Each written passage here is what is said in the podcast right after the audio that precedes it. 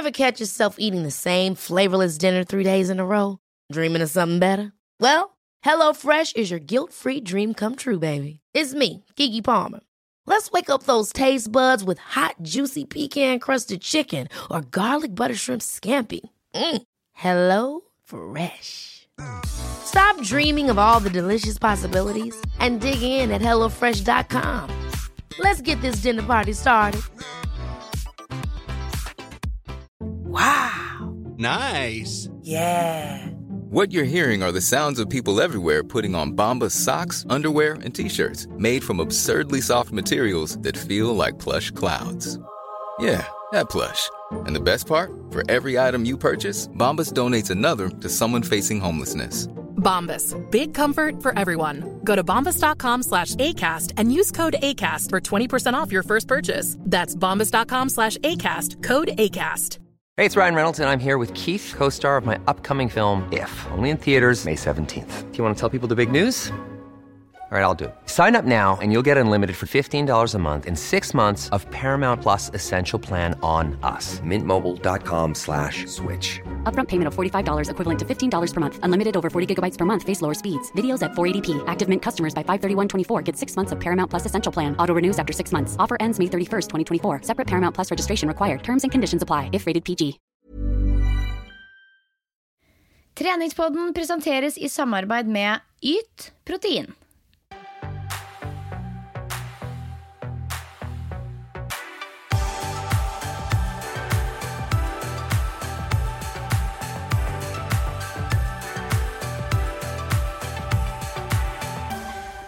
All right. Hallo og velkommen til en ny episode av Treningspodden.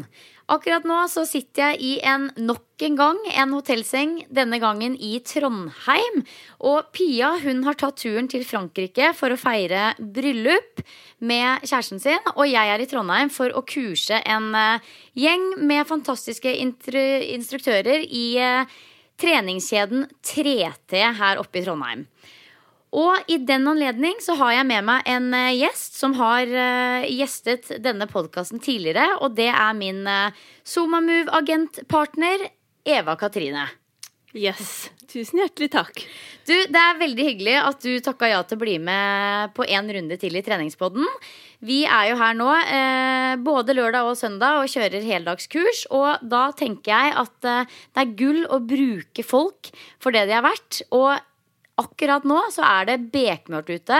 Det regner litt sånn sidelengs. Det er, det er vel en orkan eller en veldig kraftig storm som heter Knud, som har herja landet. I hvert fall her i Sør-Norge. Og vi vet alle at når denne tida her kommer, så er rett og slett denne dørstokkmila noe vi kjenner veldig mye på. Og i den anledning så tenkte jeg å bruke deg, for du har jo bakgrunn bl.a. fra Norges idrettshøgskole med en master i idrettspsykologi. Og da er det gull verdt å få jusa ut noen gode tips fra deg om hvordan man kan rett og slett beseire denne dørstokkmila. Men eh, jeg regner med at enkelte, og sikkert mange av dere, har hørt Eva Katrine i poden før og vet sikkert også hvem hun er, men jeg tenker at det er alltid hyggelig med en liten intro, så kan ikke du fyre løs? Jo. Tusen hjertelig takk. Veldig hyggelig å få lov til å være sånn uh, sengepodd-gjest. Uh, yes. Så det setter jeg stor pris på. Jeg føler at det har blitt den nye greia i treningspodden. Vi er jo veldig sånn på turné i høst. og mye av podkastene er fra sengekanten nå i september og kanskje litt i oktober også. Ja, Kanskje de beste podkastene blir fra sengekanten ja, i høst. Ja, De beste sendingene. Men ja. Eh, ja. Jeg har jo da gått på idrettshøyskolen, som du nevnte. Master i idrettspsykologi og coaching. Eh, så dette med motivasjon og det hvordan vi kan eh, virkelig trene topplokket, er noe av det jeg syns er veldig interessant. Så jeg gleder meg til å få lov til å snakke om det i dag. I tillegg så jobber jeg jo med gruppetrening sammen med deg, Silje, blant annet. På Myren sportssenter, jobber med Somamove, jobber i SIO Atletica i Oslo. Jobber med treningsreiser i Ving. Så jeg gjør mye forskjellig. Jobber på idrettshøyskolen på sertifiseringskurs for instruktører der har generelt en veldig variert og morsom arbeidsdag. Men alt handler jo stort sett om fysisk aktivitet og trening, og da veldig ofte i gruppetrening. Yes.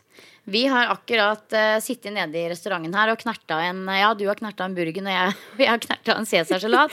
og hele praten rundt bordet, dere, det er om gruppetrening. Ja. Det er virkelig noe vi brenner sterkt for, og det er jo også derfor vi er her og, og kurser og sitter her lørdagskveld i Trondheim og, og ja, fordi vi rett og slett jobber med det vi elsker aller mest. Da. Og jeg syns jo det er utrolig gøy og inspirerende å reise rundt på ulike sentre og møte disse folka. Altså den gjengen vi har kursa i dag. Det er jo virkelig en bukett av nydelige, flotte, inspirerende, energiske instruktører. 25 eh, folk, to gutter og resten jenter, med masse erfaring og masse kunnskap. Og jeg tenker at det er jo, ikke sant, Vi har jo hatt masse kurs i Somamu i Oslo.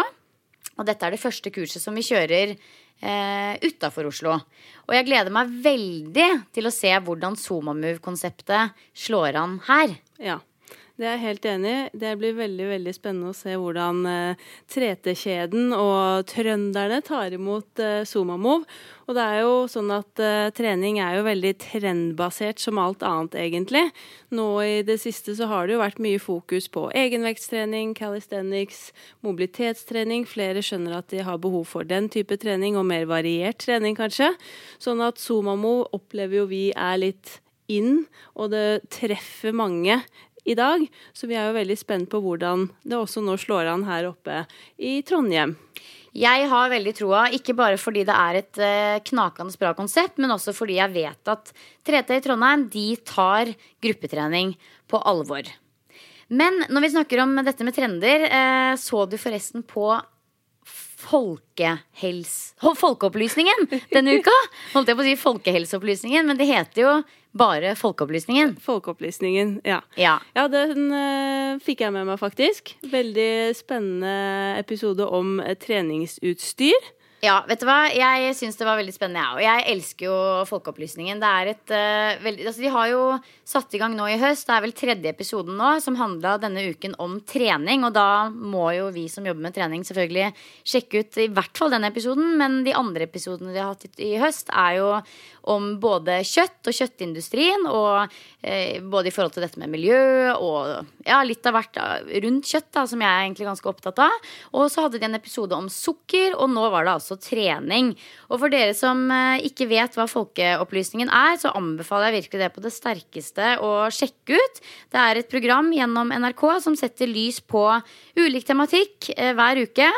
Og um, er på en måte en slags vitenskapsserie da, som skiller myter fra fakta, og på mange måter viser litt sånn hvor lettlurte vi mennesker er, og at vi veldig ofte har litt sånn ekstra tro på de veldig enkle løsningene. Og i den episoden her så var det altså trening på agendaen, og da også mye rundt dette her med treningsutstyr. Mm. Og det var spennende. Ja. Nå hadde jeg egentlig tenkt å bare skyte inn at visste du at jeg har vært med i Folkeopplysningen, Silje? Du, har du det? Ja, for noen år siden. Har du det? Ja. Fantastisk. Da var jeg nemlig med, for vi skulle teste alternative måter å se om man var intolerant for mat. Aha. Så da ble jeg sendt rundt til diverse håranalyser. Jeg sendte inn blodprøver, jeg var til sånn elektrodesjekk av noe sak og mye ja, ja. forskjellig. Så da var jeg faktisk med i en hel episode med matintoleranse i Folkeopplysningen. Veldig spennende og lærerikt. Ja, du var prøvekanin? Jeg var prøvekaninen. Åh, så gøy. Ja. Og endte opp egentlig med å egentlig ikke tåle så veldig mye matvarer, da. så alt det jeg pleide å spise, det fikk jeg beskjed om at jeg egentlig ikke burde spise. Men i teorien så tåler du allikevel disse matvarene? Ja, men jeg ble anbefalt å på en måte holde meg unna det fordi kroppen hadde ikke godt av det. Og igjen så ser man jo da at det er lett å på en måte la seg lure. Eh, mm. Jeg hadde heller kanskje valgt å gå til lege og ta en grundig sjekk, f.eks. hvis jeg virkelig følte at jeg hadde problemer med noe. Yes. Men, eh, og de setter det selvfølgelig alltid litt på spissen i Folkeopplysningen, men det er likevel interessant. Det er veldig interessant, og som du sier, de setter det på spissen. Og noen ganger kunne man kanskje ønske at det var enda mer nyansert enn det det er. For det er litt sånn enten er det den sida av saken, eller så er det den andre sida av saken. Så litt mer nyanser hadde jo vært helt rått, men jeg tenker allikevel at all creds til det programmet. Fordi det å lage et sånn type program som varer i typ 40 eller 50 minutter eh, med så mye grundig research, det koster penger, det tar tid, og det er liksom all ære til NRK. Men denne uka her så var det som sagt trening og på agendaen, og de testa på en måte ut um, Altså det handla litt om hvordan på en måte leverandører og klesbransje uh, f.eks. setter um, Lager et uh, Skaper et behov da blant oss som trener. Og uh, det er jo litt sånn at sant, Leverandørene skaper et behov om at de får oss til å tenke at vi må ha det nyeste utstyret. Klesbransjen skaper et behov Eh, om at vi må ha de nyeste klærne fra den nyeste kolleksjonen osv. Og, så videre, og at man må ha sånn og sånn type sko for ulik type trening osv. Eh, og det var jo ulike ting de, de snakka om uh, i denne episoden. Det var bl.a. kompresjonstights. Mm. Så var det proteinpulver og på en måte behovet for å bruke det. Og så var det også dette med sko. Og jeg syns det med kompresjonstights kanskje var det som var mest spennende på mange måter. Fordi det har jeg liksom klødd meg litt i huet på sjøl, og jeg har vel egentlig tenkt meg til at det må vel være for godt til å være sant. Ja. Jeg også husker jo at når denne 2XU-tightsen kom eh, Jeg gikk på idrettshøyskolen, og plutselig hadde alle 2XU-tights. Og jeg selv kastet meg jo på den trenden. Så for all del, jeg har kompresjonstights eh, hjemme i skapet, jeg. Og jeg husker vi syntes jo det var veldig kult. og man hørte jo selvfølgelig at dette ville bedre restitusjonen, eh, øke blodsirkulasjonen, så man mm, automatisk så tror man jo på det, på en måte. Men yes. uh, personlig så har jo aldri jeg opplevd en uh, revolusjonerende effekt av uh, kompresjonstights. og har jo veldig tro på den forskningen som er gjennomført, og i Folkeopplysningen så var det jo han Jonny Hisdal som er fysiolog, som også har vært en av mine forelesere på idrettshøyskolen. For øvrig blant en av de aller beste. som også forteller om effektene og hva man faktisk kan forvente av disse tightsene. Mm. Hvor det rett og slett ikke er så revolusjonerende effekter og egenskaper som leverandørene vil ha det til. Nei, for de tok jo virkelig et dypdykk i på en måte de ulike påstandene som eh, Ja, som, som, de, som spesielt da Two times you, mm. er det det heter? Ja, 2XU, eh, sier jeg. 2XU, ok, yes Altså Det er vel kanskje det merket vi kjenner aller mest til, og visstnok et merke som kommer fra Australia. Og de lover ganske mye. Um, og det var vel lite eller ingen forskning som tyda på at uh, ja, at man f.eks. får noe bedre utbytte på øktene, at du får bedre restitusjon osv. Men jeg tenker jo at uh, de tightsene er jo dritfreshe. De sitter jo bra på. Det er jo, det er jo kule, fine, funksjonelle, bra tightser. Eh, så det betyr jo på en måte ikke at kompresjonstøy er noe dårlig. Det at, de, liksom, at forskningen ikke viser disse, disse andre tingene. Men eh, ja. Det gir kanskje ikke de effektene det loves i markedsføring, men det er allikevel en helt OK treningstights. Det er det jo ingen tvil om. Nei, og jeg tenker for uh, oss vanlige som liker å trene eller løpe eller hoppe eller sprette eller trene styrke eller hva enn vi måtte gjøre, så er det, det er et fint treningstøy, og man kan fint uh, bruke den kompresjonstightsen på lik linje som man velger en annen tights. Jeg tenker at det aller viktigste er at man vet at det er ikke et must, og man må ikke ha det for å prestere, f.eks., sånn at man ikke må føle på nettopp det presset at dette er noe man må må ha. Mm. Men at man heller kan kjenne på at hvis man selvfølgelig liker de, syns de sitter godt, hvis man syns de er kjempefine, så kan man helt fint velge det. Jeg tenker at det er bare viktig at man er litt kritisk, stiller litt spørsmål med det sånne leverandører kommer, eller litt sånn lovnader uten at man vet hva som ligger bak. Og at man absolutt ikke trenger å kjenne på noe press for å måtte velge sånn type tøy. Nei. Så man trenger ikke å føle seg dum hvis man har brukt noen tusen kroner på kompresjonstights, for det er ikke noe dårlig. Men uh, ja Det har vi noen, gjort òg. Det har vi gjort òg. Men med en gang noen begynner å love noe som høres veldig, veldig fantastisk ut, så bør man kanskje hm, tenke seg litt ekstra om. Men en av de andre tinga som de tok opp, var jo dette her med sko. Og det var jo rett og slett Altså, jeg bare jeg bare kjente at uh, shit, dette her med sko er det ikke bare jeg som sliter med. For jeg har jo egentlig nesten hatt som litt sånn prosjekt. Det var nesten faktisk nyttårsforsettet mitt i år var å finne ut dette her med føtter og sko og hva slags type sko jeg skal ha med. For jeg har jo de siste åra begynt å slite litt med smerter i foten når jeg løper, spesielt på litt lengre turer. Og virkelig, virkelig brukt både tid og penger på å farte rundt og snakke med ulike eh, eksperter på både fot og sko, og fått Akkurat sånn som i Folkeopplysningen. Totalt ulike svar på hva det er jeg trenger. Så jeg er jo ikke spesielt mye smartere etter å ha sett denne episoden eh, hvor de tok opp dette temaet, men føler jo allikevel at liksom det er, det er ikke bare jeg der ute som Nei. sliter. Nei, absolutt ikke. Og jeg tenker jo ofte Det blir jo litt sånn at jeg tenker ofte Personlig så tenker jeg det enkle er ofte det beste. Mm. Kanskje man må bare gjøre det litt enklere. Nå er jo ikke jeg noe sånn eh, løpefantom, det vet jo eh, de fleste. Jeg eh, liker best å danse og hoppe og sprette og gjøre mye annet og ha litt slitne knær. Men jeg også liker jo ofte å løpe i perioder eller om sommeren og sånn. Og jeg husker jeg når jeg så Folkeopplysningen nå, og de dro på løpelabbet, så tenkte jeg bare å shit, det der er akkurat meg for et ja. par år siden. Eh, jeg ble spurt om å være med og eh, markedsføre litt eh, sommernattsløpet for trening.no, som jeg har jobbet litt for, og skulle løpe mitt første løp da. Det var riktignok bare fem kilometer, men det var mitt første løp, og ble veldig tent og fikk liksom blod på tann i forhold til løping. Så jeg trente på og skulle løpe, og tenkte nå må jeg ha gode løpesko. Og jeg var ganske sikker på at jeg var en sånn typisk hælløper som man hører om. Mm. Så jeg trappet opp på løpelabbet på Ullevål, hadde åpnet, og jeg tenkte bare yes, nå kommer jeg til å få perfekt hjelp å finne de perfekte skoene. Og jo da, jeg fikk bekreftet eh, min teori om at jeg var hælløper, og fikk jo da sko med veldig mye demping bak tresifra, eller nesten firesifra beløp. ja, ikke sant? Dritdyre sko. Dyre sko. Jeg gikk fem på. Jeg kjøpte disse skoene og har, løp jo i dem. Men så tenker jeg mange ganger at kanskje jeg heller rett og slett burde valgt en annen sko som Jeg syns nok ikke i prinsippet de er sånn kjempegode. Men så var jeg litt sånn Ja ja, det er vel det jeg trenger. Eh, men hvor jeg kjenner nå at kanskje jeg burde valgt sko som det egentlig ender opp med i folkeopplysningen å fortelle om, og at det viktigste er å finne sko som du trives med, og at vi i utgangspunktet er jo skapt for å lande på forfoten, så jeg burde kanskje heller ha lært meg teknikk til å løpe godt på forfot, kontra istedenfor å få all belastningen ut i hælen mm. og bare kjøpe sko med demping bak. Mm. Så man blir jo litt frustrert også, og jeg skjønner at det er vanskelig.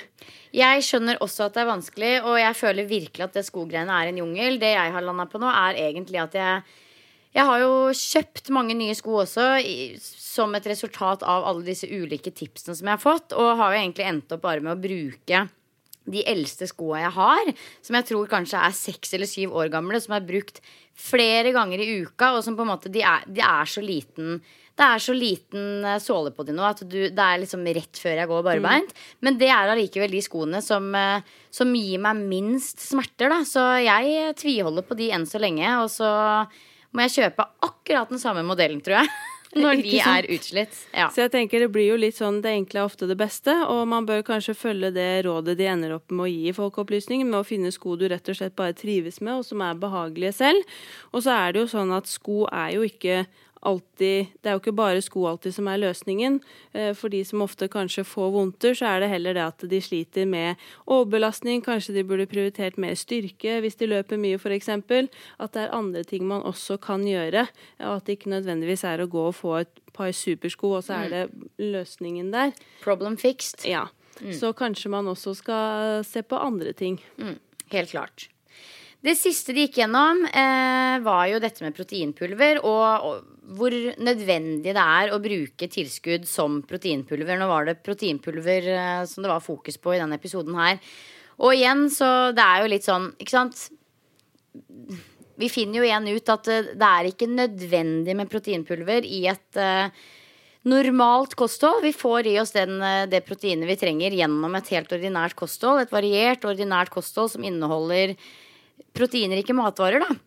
Men jeg tenker jo også det at eh, altså det var jo virkelig overraskende høye tall, syns jeg, på hvor mange som brukte proteinpulver. Nå husker jeg ikke faktisk hvor mange det var, men det var virkelig sånn Altså, det var mange som mm. brukte proteinpulver. Og det var én av fire gutter over eller i alderen mellom Det var ja, i den du ja, også var, tenkte at det var veldig mange. Det var overraskende mange. Skyhøyt, egentlig. Og da, jeg tenker jo at man skal jo tenker at det, i mange sammenhenger så kan det jo være veldig bra med proteinpulver hvis man f.eks. har en travel hverdag, ikke rekker å smøre seg den maten man kanskje trenger, ikke rekker å raske med seg mellommåltider osv., så, videre, så er det jo veldig lettvint med en shake. Så jeg tenker at eh, selv om det kanskje strengt tatt ikke er nødvendig i forhold til dette med muskelvekst og sånne ting, for jeg tror jo noen der ute driver og bælmer nedpå sånne shaker og tror at det er det man får muskler av, men det er jo treningen man får muskler av. Men eh, ja, for noen så kan det være veldig greie, enkle løsninger som gjør at du får det du trenger. Ja. ja. Igjen så er min tanke at alt med måte og det enkle er ofte det beste. Mm. Eh, når jeg husker når jeg gikk på idrettshøyskolen, så lærte vi jo at eh, Litago og sjokolademelk var den beste restitusjonsdrikken, og du trenger egentlig ikke noe annet. Og du får jo i deg det du trenger, som du også sier, Silje, gjennom et normalt og variert godt kosthold.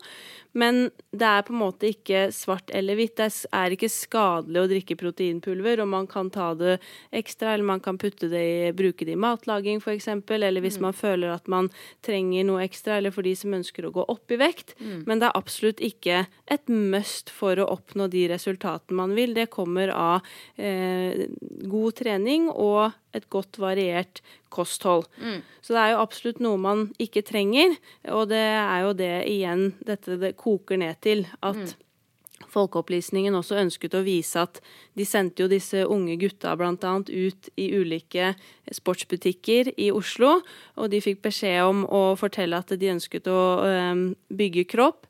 Og så skulle de se hva de fikk anbefalt av butikkpersonell. Og da endte jo alle opp med store dunker med protein og diverse tabletter osv. Og, så og det er jo på en måte det som er det viktige budskapet, at man må ikke gå til innkjøp av en sånn dunk for å lykkes, på en måte. Eller Hæ? spise sunt. Jeg trodde det var sånn eh, man måtte ha en sånn dunk. ikke sant? Så det er liksom ikke Det er jo det som jeg tenker er det viktige poenget her. Men så var det litt som vi snakket om egentlig før vi begynte å podde i dag, at dette med proteinsjokolader, proteinbarer, mm. proteinsjokolademelk, proteindrikker alle disse varene har jo blitt en veldig sånn naturlig del av eh, de livene vi lever i dag, og for oss som trener, og det man får kjøpt på matbutikken. Og det kan man også fint drikke fordi man syns det smaker godt, f.eks. Man syns det gir litt ekstra energi. Jeg, synes, jeg personlig syns det er litt mer mat i en sånn protein eh, sjokolademelk enn andre ting, f.eks. Mm. Og så velger man det fordi det er godt, og da kan man fint ha det i tillegg til et variert kosthold også. Ja. Nei, jeg tenker sånn som en, en, dag som i dag, da, hvor det er lørdag. Ja, vi har vært på farta siden vi hadde vekkerklokka på før klokka seks i dag. Ut på Gardermoen, smack, smack. Veldig mye måltider på farta. Jeg har jo trøkt i meg både en proteinbar i dag og en uh, Yt proteinshake. Så mye av altså, Eller deler av mitt kosthold i dag har jo bestått av Om ikke det er proteinpulver, så er det jo eh, produkter som er tilsatt protein, som har vært gull verdt for meg i dag. Mm, ja. Absolutt. Så det skal man absolutt ikke kimse av. Så alt koker egentlig ned til at man behøver det ikke og at man kan velge selv og kjenne på kroppen hva man behøver. Men det er ikke et must for å lykkes verken med trening eller med et uh, sunt kosthold, f.eks. Mm. Du, eh, som vi nevnte sånn helt i starten, så er det jo gull at du kan gjeste her i dag, og at en med din bakgrunn kan gi lytterne noen gode verktøy for å unngå denne såkalte sofafella de dagene som den frister mer enn trening. Og la oss bare være ærlige, de dagene har vi alle sammen. Det er eh, spesielt nå utover. Altså vår, sommer, da er det så mye mer fristende å gå ut. Det er lys, det er sol. Det er enklere å både trene ute og det å liksom ta seg turen til trening. Men så nå er det litt mer ork, rett og slett. Og det kan jo noen ganger føles ut som at liksom alle andre, spesielt de som har Instagram, de er på trening hele tida. Og du havna på sofaen. Så dette her med litt sånn Noen ganger så er det jo også greit å havne på sofaen, men jeg tenker at de, de der, liksom, debattene man ofte lager oppi hodet sitt, da, de er det litt sånn gull å vite at man kan klare å vinne over. Og da er det veldig verdifullt med noen gode verktøy som man kan ty til. Så jeg tenker litt sånn Altså, rett og slett, Hva sier man til seg selv i det øyeblikket man begynner å lage unnskyldninger for seg selv? Si at du har vært på skolen hele dagen eller på jobb hele dagen. Du kommer hjem, spiser litt middag, setter deg ned litt, og så vet du at da, i dag på planen så skal jeg på trening, men du kjenner at det, det frister lite, og du er ganske frista til å lage en unnskyldning for deg selv, så du havner på sofaen. Hva gjør man? Yes. Og det er det jo veldig mange som lurer på. Inkludert meg selv noen ganger. Vi har jo vært der begge to hvor man har planer om å trene, og så bare nei, det skjedde ikke. Og det er det jo veldig ofte at man eh, Eller veldig sjelden, da, at det er det man eh, får høre om i sosiale medier, eller at det er det man fronter alle de dagene man faktisk havnet på sofaen, kanskje, kontra alle de dagene du faktisk kom deg på trening. Tenker at det kunne vært en ganske morsom utfordring til alle de treningsprofilene som eh, ja, lett og rett og slett legge ut alle uh, øktene som havna på sofaen, for å si det sånn. En ja, måned, og se hvor mange det var av dem. For jeg tror det er litt flere enn det man tror. Ja. Og da er det jo det som du sier, hva skal man si til seg selv i den situasjonen? Og det er jo, det er jo ingen lett sak. Eh, innenfor eh, mentaltrening så jobber man jo mye med det som vi kaller for indre dialog, da. Og det handler jo nettopp om hvordan man kommuniserer til, til seg selv. Hva er det man sier, hva er det man tenker, hva er det som går gjennom hodet der og da? Og den indre dialogen er jo med på å påvirke valgene du tar, hvordan du oppfører deg, hvordan du velger å handle, hvordan du føler med deg selv osv. Så, videre. så den indre stemmen har faktisk enormt uh, mye, eller stor påvirkning, og den er det jo viktig å jobbe med. Uh, I tillegg så er det jo dette med hvordan hodet og kroppen faktisk henger sammen.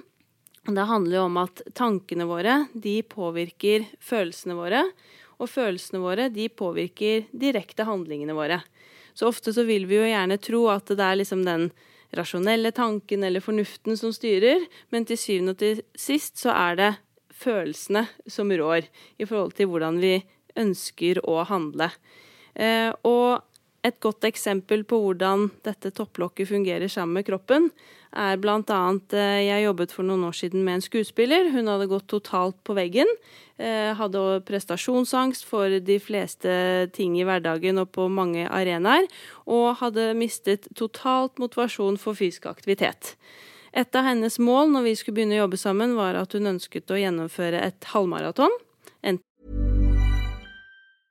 Quality sleep is essential. That's why the Sleep Number Smart Bed is designed for your ever evolving sleep needs. Need a bed that's firmer or softer on either side? Helps you sleep at a comfortable temperature? Sleep Number Smart Beds let you individualize your comfort so you sleep better together. JD Power ranks Sleep Number number 1 in customer satisfaction with mattresses purchased in-store. And now, save 50% on the Sleep Number limited edition Smart Bed for a limited time. For JD Power 2023 award information, visit jdpower.com/awards. Only at a Sleep Number store or sleepnumber.com. Many of us have those stubborn pounds that seem impossible to lose, no matter how good we eat or how hard we work out. My solution is PlushCare. PlushCare is a leading telehealth provider with doctors who are there for you day and night to partner with you in your weight loss journey. They can prescribe FDA-approved weight loss medications like Wagovi and Zepbound for those who qualify.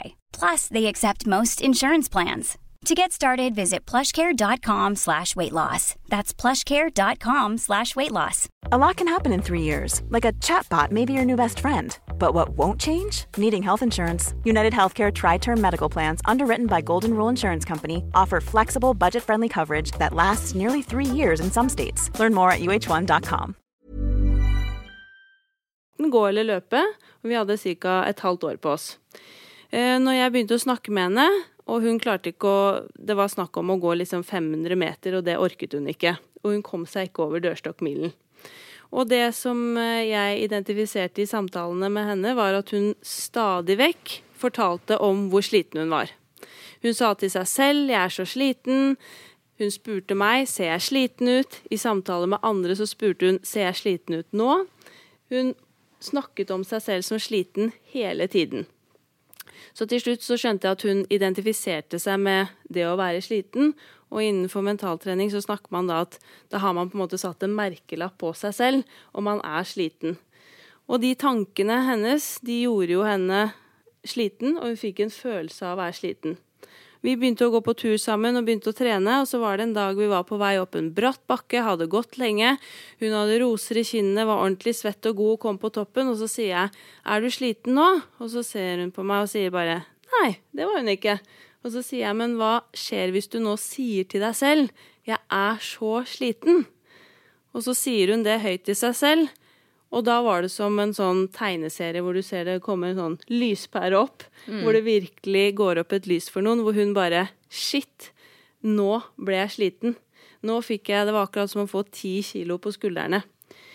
Og det var på en måte vendepunktet for henne. Og det syns jeg er en fantastisk historie, da. Hvordan disse tankene påvirker oss. For hvis du i det i det øyeblikket da, begynner å hele tiden snakke til deg selv om at ja, men jeg er så sliten, jeg sov så dårlig i natt, jeg har ikke spist nok, osv., så, videre, så kommer denne, disse tankene til å faktisk gi deg en følelse av utmattelse, at du er trøtt, at du er litt daff i kroppen, f.eks. Og det kommer til direkte påvirke kroppen din, og også da handlingene dine. Mm. Så det handler jo rett og slett om å prøve å snu den indre dialogen i de situasjonene hvor du kjenner at nå er det ekstra tøft, og de Kall det negative tankene da, og den negative indre dialogen som på en måte trekker deg litt ned, at de kommer. Mm. Så da tenker jeg, kan man f.eks.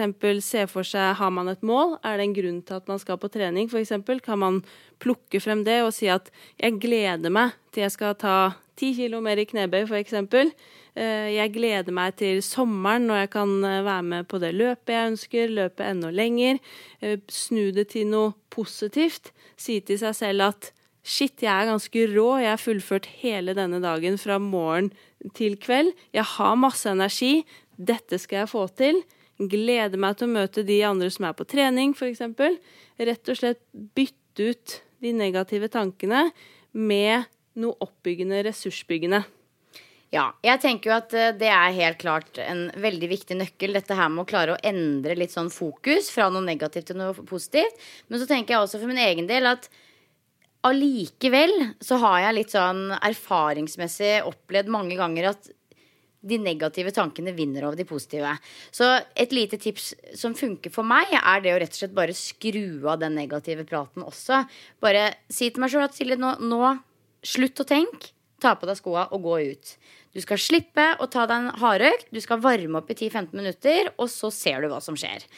Og for det, det, det er det der å sitte og kvie seg og frem og tilbake og ha en sånn der kjip papegøye på den ene skulderen og en sånn positiv papegøye på den andre. Det er liksom en sånn veldig sånn slitsom prosess, syns jeg. Mm. Og jeg opplever faktisk ofte at de gangene jeg bruker 10-15 minutter på en sånn type debatt da, oppi mitt eget hode, så vinner den negative. Så det å lære seg en teknikk på hvordan man rett og slett bare kutter hele den negative dialogen og bare gjør det, mm. det har i hvert fall vært ganske sånn revolusjonerende for meg og mine treningsøkter. Men når du beskriver det du gjør, så gjør du egentlig en endring i din indre dialog, selv om du kaller det å kutte det. Ja. Fordi det du sier til deg selv Nei, nå gjør jeg det bare. Jeg tar på meg skoene. du gjør det veldig konkret. Jeg skal mm. ta på meg sko, jeg skal gjøre det, jeg skal dra. Eh, du gir deg små oppgaver som du skal gjøre, og du gjør det veldig konkret. Og igjen da så snakker du til deg selv på en helt annen måte enn at du snakker, da, snakker om alt du gruer deg til, hvordan du føler deg, at du er sliten, at du er trøtt osv. Så, videre. mm. så du har faktisk allerede da på en måte endret din indre dialog til å faktisk gi deg små oppgaver, være bestemt, være konkret, som gjør at det er lett å gjennomføre, f.eks. Mm. Ja, og det er jo altså det å liksom Jeg vil jo på en måte være en sånn person som kommer meg på trening. Og jeg vet jo også det å minne seg selv litt på liksom hvor kjip følelse man kan få de dagene den derre Kjipepapegøyen. Kjipepapegøyen vinner, da. Det er liksom ikke noe god følelse en gang iblant. Helt i orden. Men alt er jo vaner. Så hvis du lar den kjipe papegøyen vinne liksom gang på gang på gang, så blir det plutselig ganske få treningsøkter etter hvert. Og det å det å liksom virkelig kjenne at vet du, jeg vil være en sånn person som kommer meg på trening, det er, det er, den personen jeg vil være. Det er den personen jeg vil identifisere meg med. Det er, eh, det er gull, altså. Absolutt. Mm. Og i forhold til indre dialog, så er det jo ofte at man rett og slett må på en måte sitte og si disse tingene til til seg selv i starten. Og skal man endre en hvis man har en gjentatt negativ indre dialog knyttet til det å komme seg på trening, f.eks., mm. så tar det jo også litt tid. Og i starten så må man faktisk si ting til seg selv som man kanskje egentlig ikke tror på. Eh, det mm. høres veldig sånn banalt og rart ut, men i starten så må man faktisk bytte ut den indre dialogen med det man ønsker at den skal være, og en oppbyggende, eh, ressursbyggende indre dialog. Og etter hvert så vil man i mye større grad tro på det selv, og det vil gå automatisk. Mm. Og uansett, så det vil jo alltid være utfordrende. Det er ikke sånn at man knekker den koden, og så vil det alltid være fryd og gammen å gå på trening. Så ærlig må man jo være. Men at man rett og slett kan jobbe med det, og at man kan ha verktøy. Mm. Et annet verktøy som jeg syns er veldig, for min egen del, da, er veldig effektfullt, det er visualisering. Eh, det er jo også noe man bruker mye innenfor mentaltrening, og som idrettsutøverne våre er helt rå på. Og det handler om at visualisering så bruker man eh, sansene, man bruker eh, til å skape eller gjenskape en opplevelse i sinnet. Og da er det jo faktisk bevist at hvis man klarer å leve seg inn i opplevelsen med levende bilder og med hele seg, så tolker faktisk hjernen det som de faktisk stimulusresponsen, og hjernen skjønner ikke om du faktisk gjør det eller ikke. Og det er derfor visualisering er så rått. Og idrettsutøverne våre bruker det hele tiden. Og det er faktisk for min del så er det Jeg veldig Jeg elsker bilder. Jeg liker å leve meg inn i ting. Visualisering er veldig noe som faller litt naturlig for meg òg, så jeg også har brukt mye selv. Rett og slett se for meg at jeg tar på meg treningsklærne, kanskje jeg tar på meg noe fresht, noe som jeg gleder meg til å bruke. At jeg tar på meg skoene, jeg ser for meg at jeg går ut, kanskje nå på høsten og etter hvert vinteren, at du kan rett og slett se for deg at du må skrape kanskje den isen av bilruta hvis du må ut og kjøre bil, f.eks., eller at det er litt mørkt og kaldt når du går til senteret. Se for deg, føle på det, hvordan det er å gå inn på senteret allerede da, så, eller fortsatt, så har du kanskje en liten sånn åh, jeg har ikke så lyst til det her. Rett og slett visualisere seg det, se for seg hvordan man skal føle det. Du kommer inn på treningssenteret, du kler av deg, du begynner å liksom bli litt varm i trøya, og så kommer du faktisk i gang med treningen. Se for deg konkret hva du ønsker å gjøre.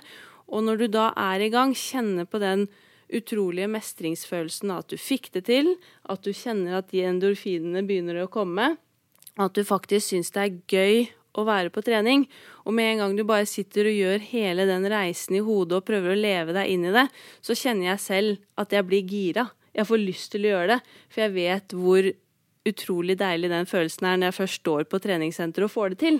Mm. Og da blir det også mye lettere å gjennomføre det. Og når du har vært gjennom det, og du har en plan for det du skal. Mm. Har du noen sånne litt sånn konkrete setninger eller triggerord eller andre ting som du bruker i de der verste liksom eh, nå legger jeg meg på sofaen, men jeg burde vært på treningssettingene. ja, og eh, det blir jo sånn der, Her må man jo finne noe individuelt da, som passer. Men sånn som triggerord, bilder, sånne type ting, det er også veldig mye brukt innenfor idrettspsykologien. Marit Bjørgen hun ser for seg selv at hun er en tiger, f.eks. Det er hennes triggerord. Eh, mine venner har alltid kalt meg for Turbo-Thomsen. Så det er liksom mitt kallenavn, fordi jeg alltid har 100 baller i luften og gjør veldig mye.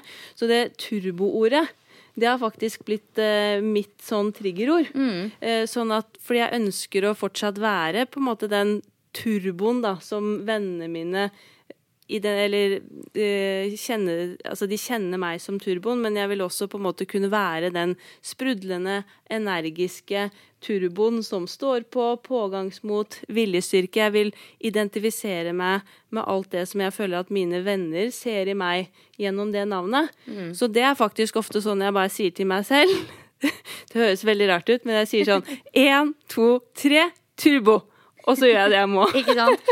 Én, to, tre bruker faktisk jeg også. Og det kan være alt fra å rydde hjemme mm. til noe, liksom en mail jeg må Altså det kan være hva som helst, men det er faktisk mitt sånn Nå må jeg gjøre det. Mm. Men det kan jo også være å sette på en kul låt, musikk. Jeg får masse energi av det, for eksempel. Mm. Eh, det kan være å ta en telefon til en venninne, f.eks. Snakke med noen. Det kan være å se på bilder. Det er veldig mange ulike ting man kan trigges av. Så mm. det handler jo litt om å finne hva kjenner du at du kan få hjelp av. Men det er faktisk mitt sånn triggerord. Mm. Mm. Ja. Nei, men Det er gode tips, altså. Jeg tror uh, den derre 1, 2, 3, den har jeg også brukt ofte. At man ja. liksom enten sier det høyt eller inni sitt eget hode at 1, 2, 3, nå skjer det. Ja. Yes. Og det å si ting høyt, faktisk, det hjelper også. Mm. Ja. Men du, hvorfor tror du det er sånn at vi mennesker er laget sånn at vi på en måte Selv om sant, du og jeg er personer som elsker trening. Vi blir glad av trening, vi føler vi blir bedre mennesker av trening, vi utvikler oss av trening, og vi vet hvor utrolig bra det er for oss på så mange nivå. Eh, og allikevel så ønsker vi ofte å ty til den enkleste løsninger, som er å skippe trening. Mm. Altså, vi er jo bygget sånn Det er et naturlig instinkt i oss fra urtiden, for å si det sånn, at vi skulle velge den enkleste utvei for å overleve og spare på energien. Så det er jo også grunnen til at vi f.eks. vi syns mat med høy eh, næringsverdi og tetthet med mye fett, f.eks.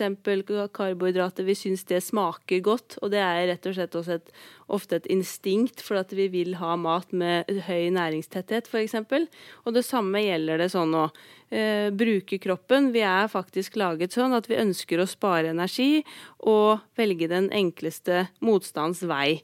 Og det ligger i oss fra, fra gammelt av, faktisk. Mm.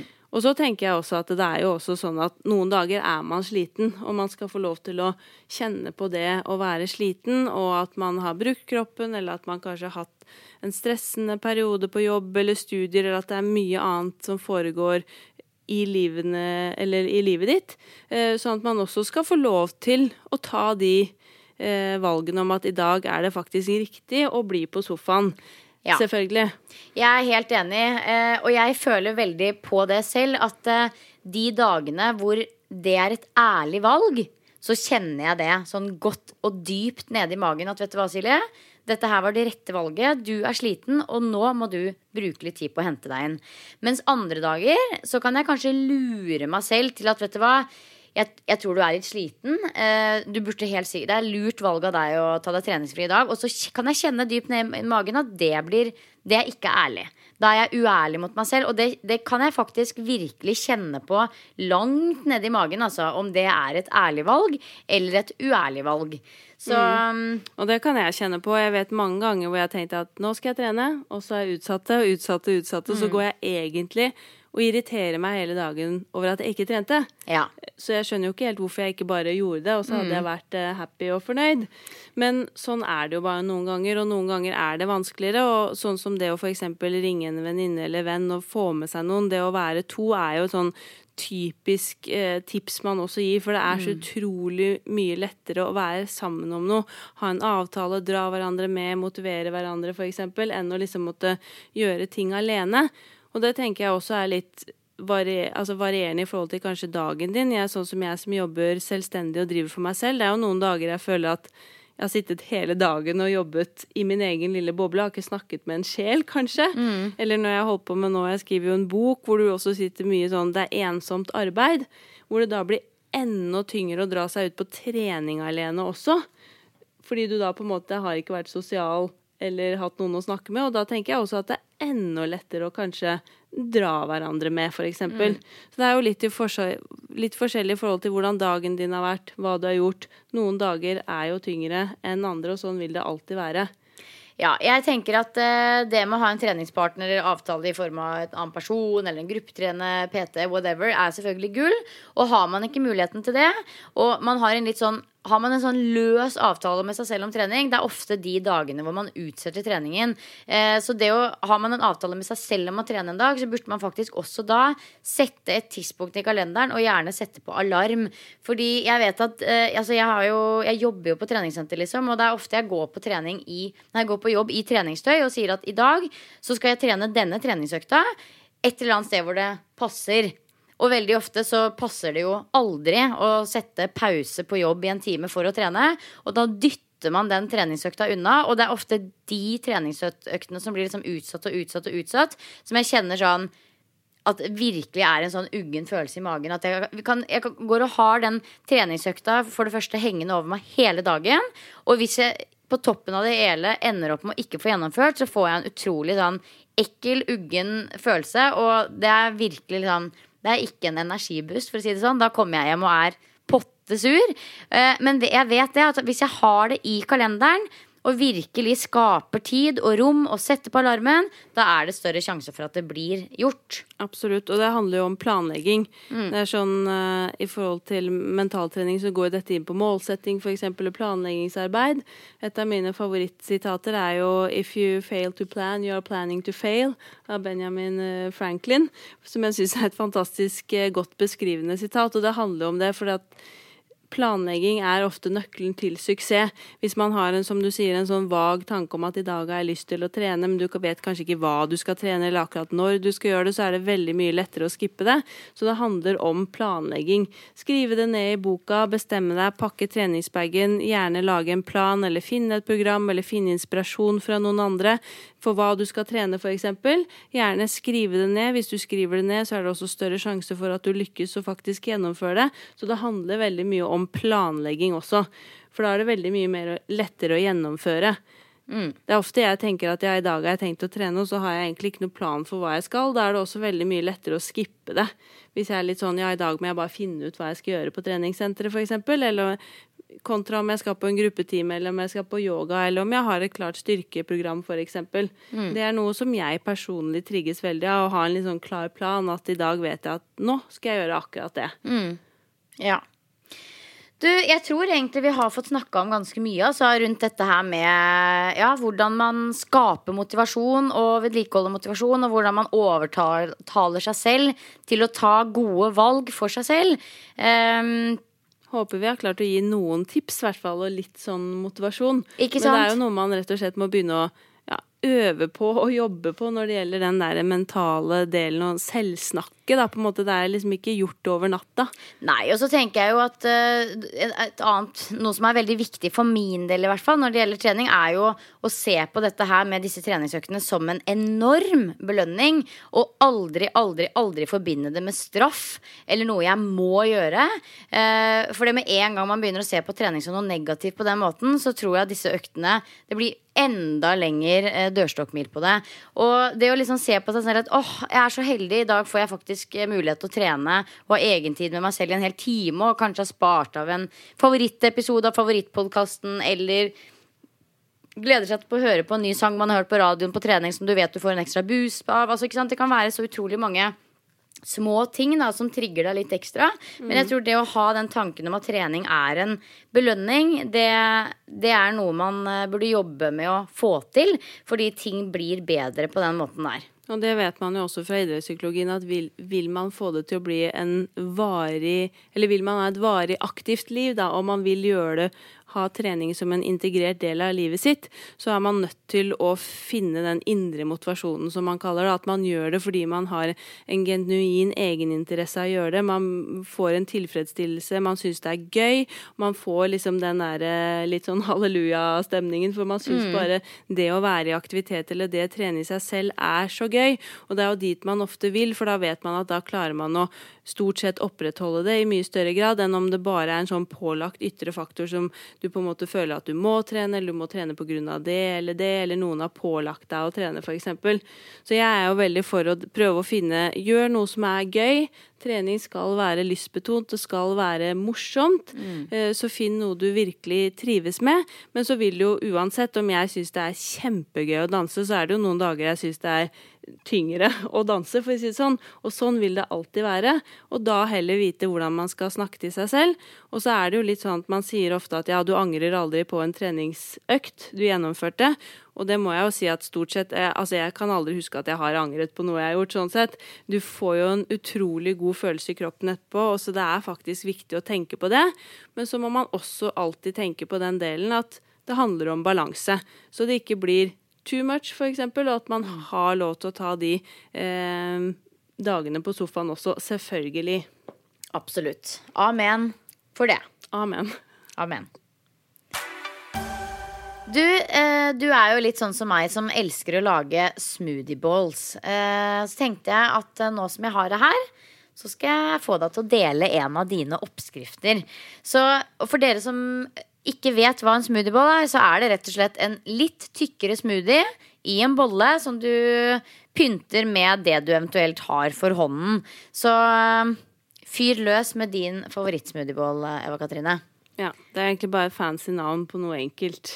Det er et Smooth... veldig fancy navn på noe veldig enkelt. Ja. Smoothie i en bolle med litt uh, digg uh, topping. Ja. Altså Disse oppskriftene mine må jeg jo innrømme at disse er, det er på slump, da. Man kan jo stort sett putte veldig mye oppi en sånn blender, og så smaker det godt. Mm. Men jeg skal prøve å gi et lite tips på noe jeg syns er veldig godt, og som ja. jeg ofte bruker, og som jeg syns er mettende. For det er viktig for meg at det metter. Da har jeg ofte en halv banan eller en banan, litt avhengig av hvor sulten jeg er. Så har jeg frosne bær. Igjen, dette går på slump, så du må prøve deg litt frem. Men øh, en øh, Ja, i hvert fall en to never frosne bær. Der bruker jeg alt fra bringebær en gang og jordbær en annen gang. Bringebær er en favoritt. Har ofte en halv lime oppi. Så tar jeg en øh, liten scoop eller en neve havregryn. valgfri melk alt fra vanlig melk til mandelmelk eller hva man måtte ønske. Og gjerne en eller to skjeer med vaniljekesam. Syns jeg er veldig godt. Får du litt den vaniljesmaken, og så blender du dette sammen.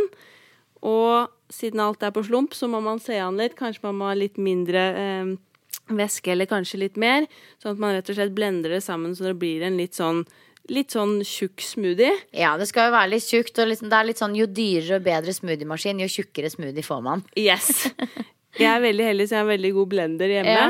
Så den er jeg veldig veldig glad i. Bruker masse, men da får jeg sånn ordentlig tjukk eh, smoothie. Mm. Og da er det rett og slett bare smake til, putte i en bolle, og så kan man jo rett og slett toppe dette med egentlig akkurat hva man vil. Min favoritt er ofte sånn kokosmasse, sånn strø. Gjerne noen nøtter, musli, kanskje litt peanøttsmør, og så noe friske, frisk frukt eller bær, sånn at du får litt av det friske på toppen også. Mm. Eh, fantastisk. Går veldig fort å lage. Smoothiebowlen trenger ikke å se fantastisk ut hver gang heller, for å si det sånn. Trenger ikke å være sånn uh, som man ser på Instagram hver gang. Man kan bare klasje på, eller bare ha med frokostblanding til, f.eks. Veldig godt. Sunt. Enkelt. Friskt. Akkurat som vi liker det. Ja. Yes, det fins 1000 millioner smoothiebowls der ute, og det er egne Instagram-kontoer med nye smoothieball som deles hver eneste dag der som ute. Som både er blå, lilla og grønne ja. og det ene og det andre. Man kan uh, lage alt mulig. Så hvis det er noen som er gira på å teste litt forskjellig, så ligger det mye fresht på Instagram. Og jeg skal jo snart til smoothieball heaven. Mekka. Smoothieball-mekka på Bali. så Misunnelig på den, altså. Ja, da må dere følge med på Instagram. Uh, folkens. Det må dere gjøre da. Ja. Det blir kanskje enda bedre enn min slump-smoothie. Ikke sant.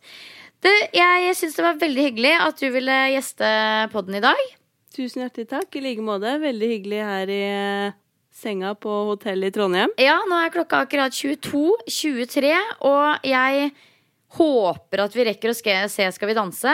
For det er jeg faktisk eh, Jeg vet ikke om det sier noe om hvor gammel jeg har blitt, eller eh, hva som skjer. Men jeg er blitt eh, avhengig av Skal vi danse. Men jeg tror vel at vi kanskje er litt for seint ute. Men altså, den castinga på Skal vi danse i år, lordy lord, der er det mye gøy. Ja, jeg er veldig misunnelig. Jeg har så lyst til å være med i Skal vi ja. danse.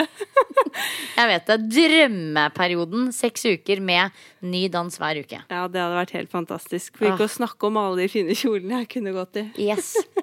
Hør godt etter TV2. Ja. Eva Katrine er gira. Men eh, så nå skal vi eh, virkelig ta frem det vi har gledet oss til hele dag, nemlig Solo Superen. Solo Super, Troika-sjokolade og Firkløver. Og firkløver. Der har vi drømmekvelden vår. Yes. ja. Ha en fenomenal uke, dere. Og gi oss gjerne feedback om både det ene og det andre. Hvis dere har noe på hjertet, gi oss gjerne tips om gjester og temaer. Og Hør fra dere om dere har noe på hjertet. Rett og slett. Ha det bra. Ha det bra.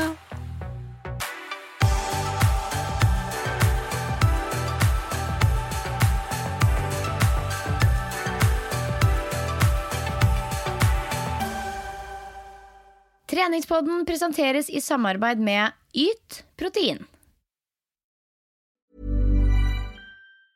Ever catch yourself eating the same flavorless dinner three days in a row?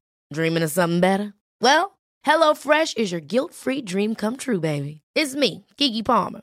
Let's wake up those taste buds with hot, juicy pecan-crusted chicken or garlic butter shrimp scampi. Mm. Hello Fresh. Stop dreaming of all the delicious possibilities and dig in at HelloFresh.com. Let's get this dinner party started.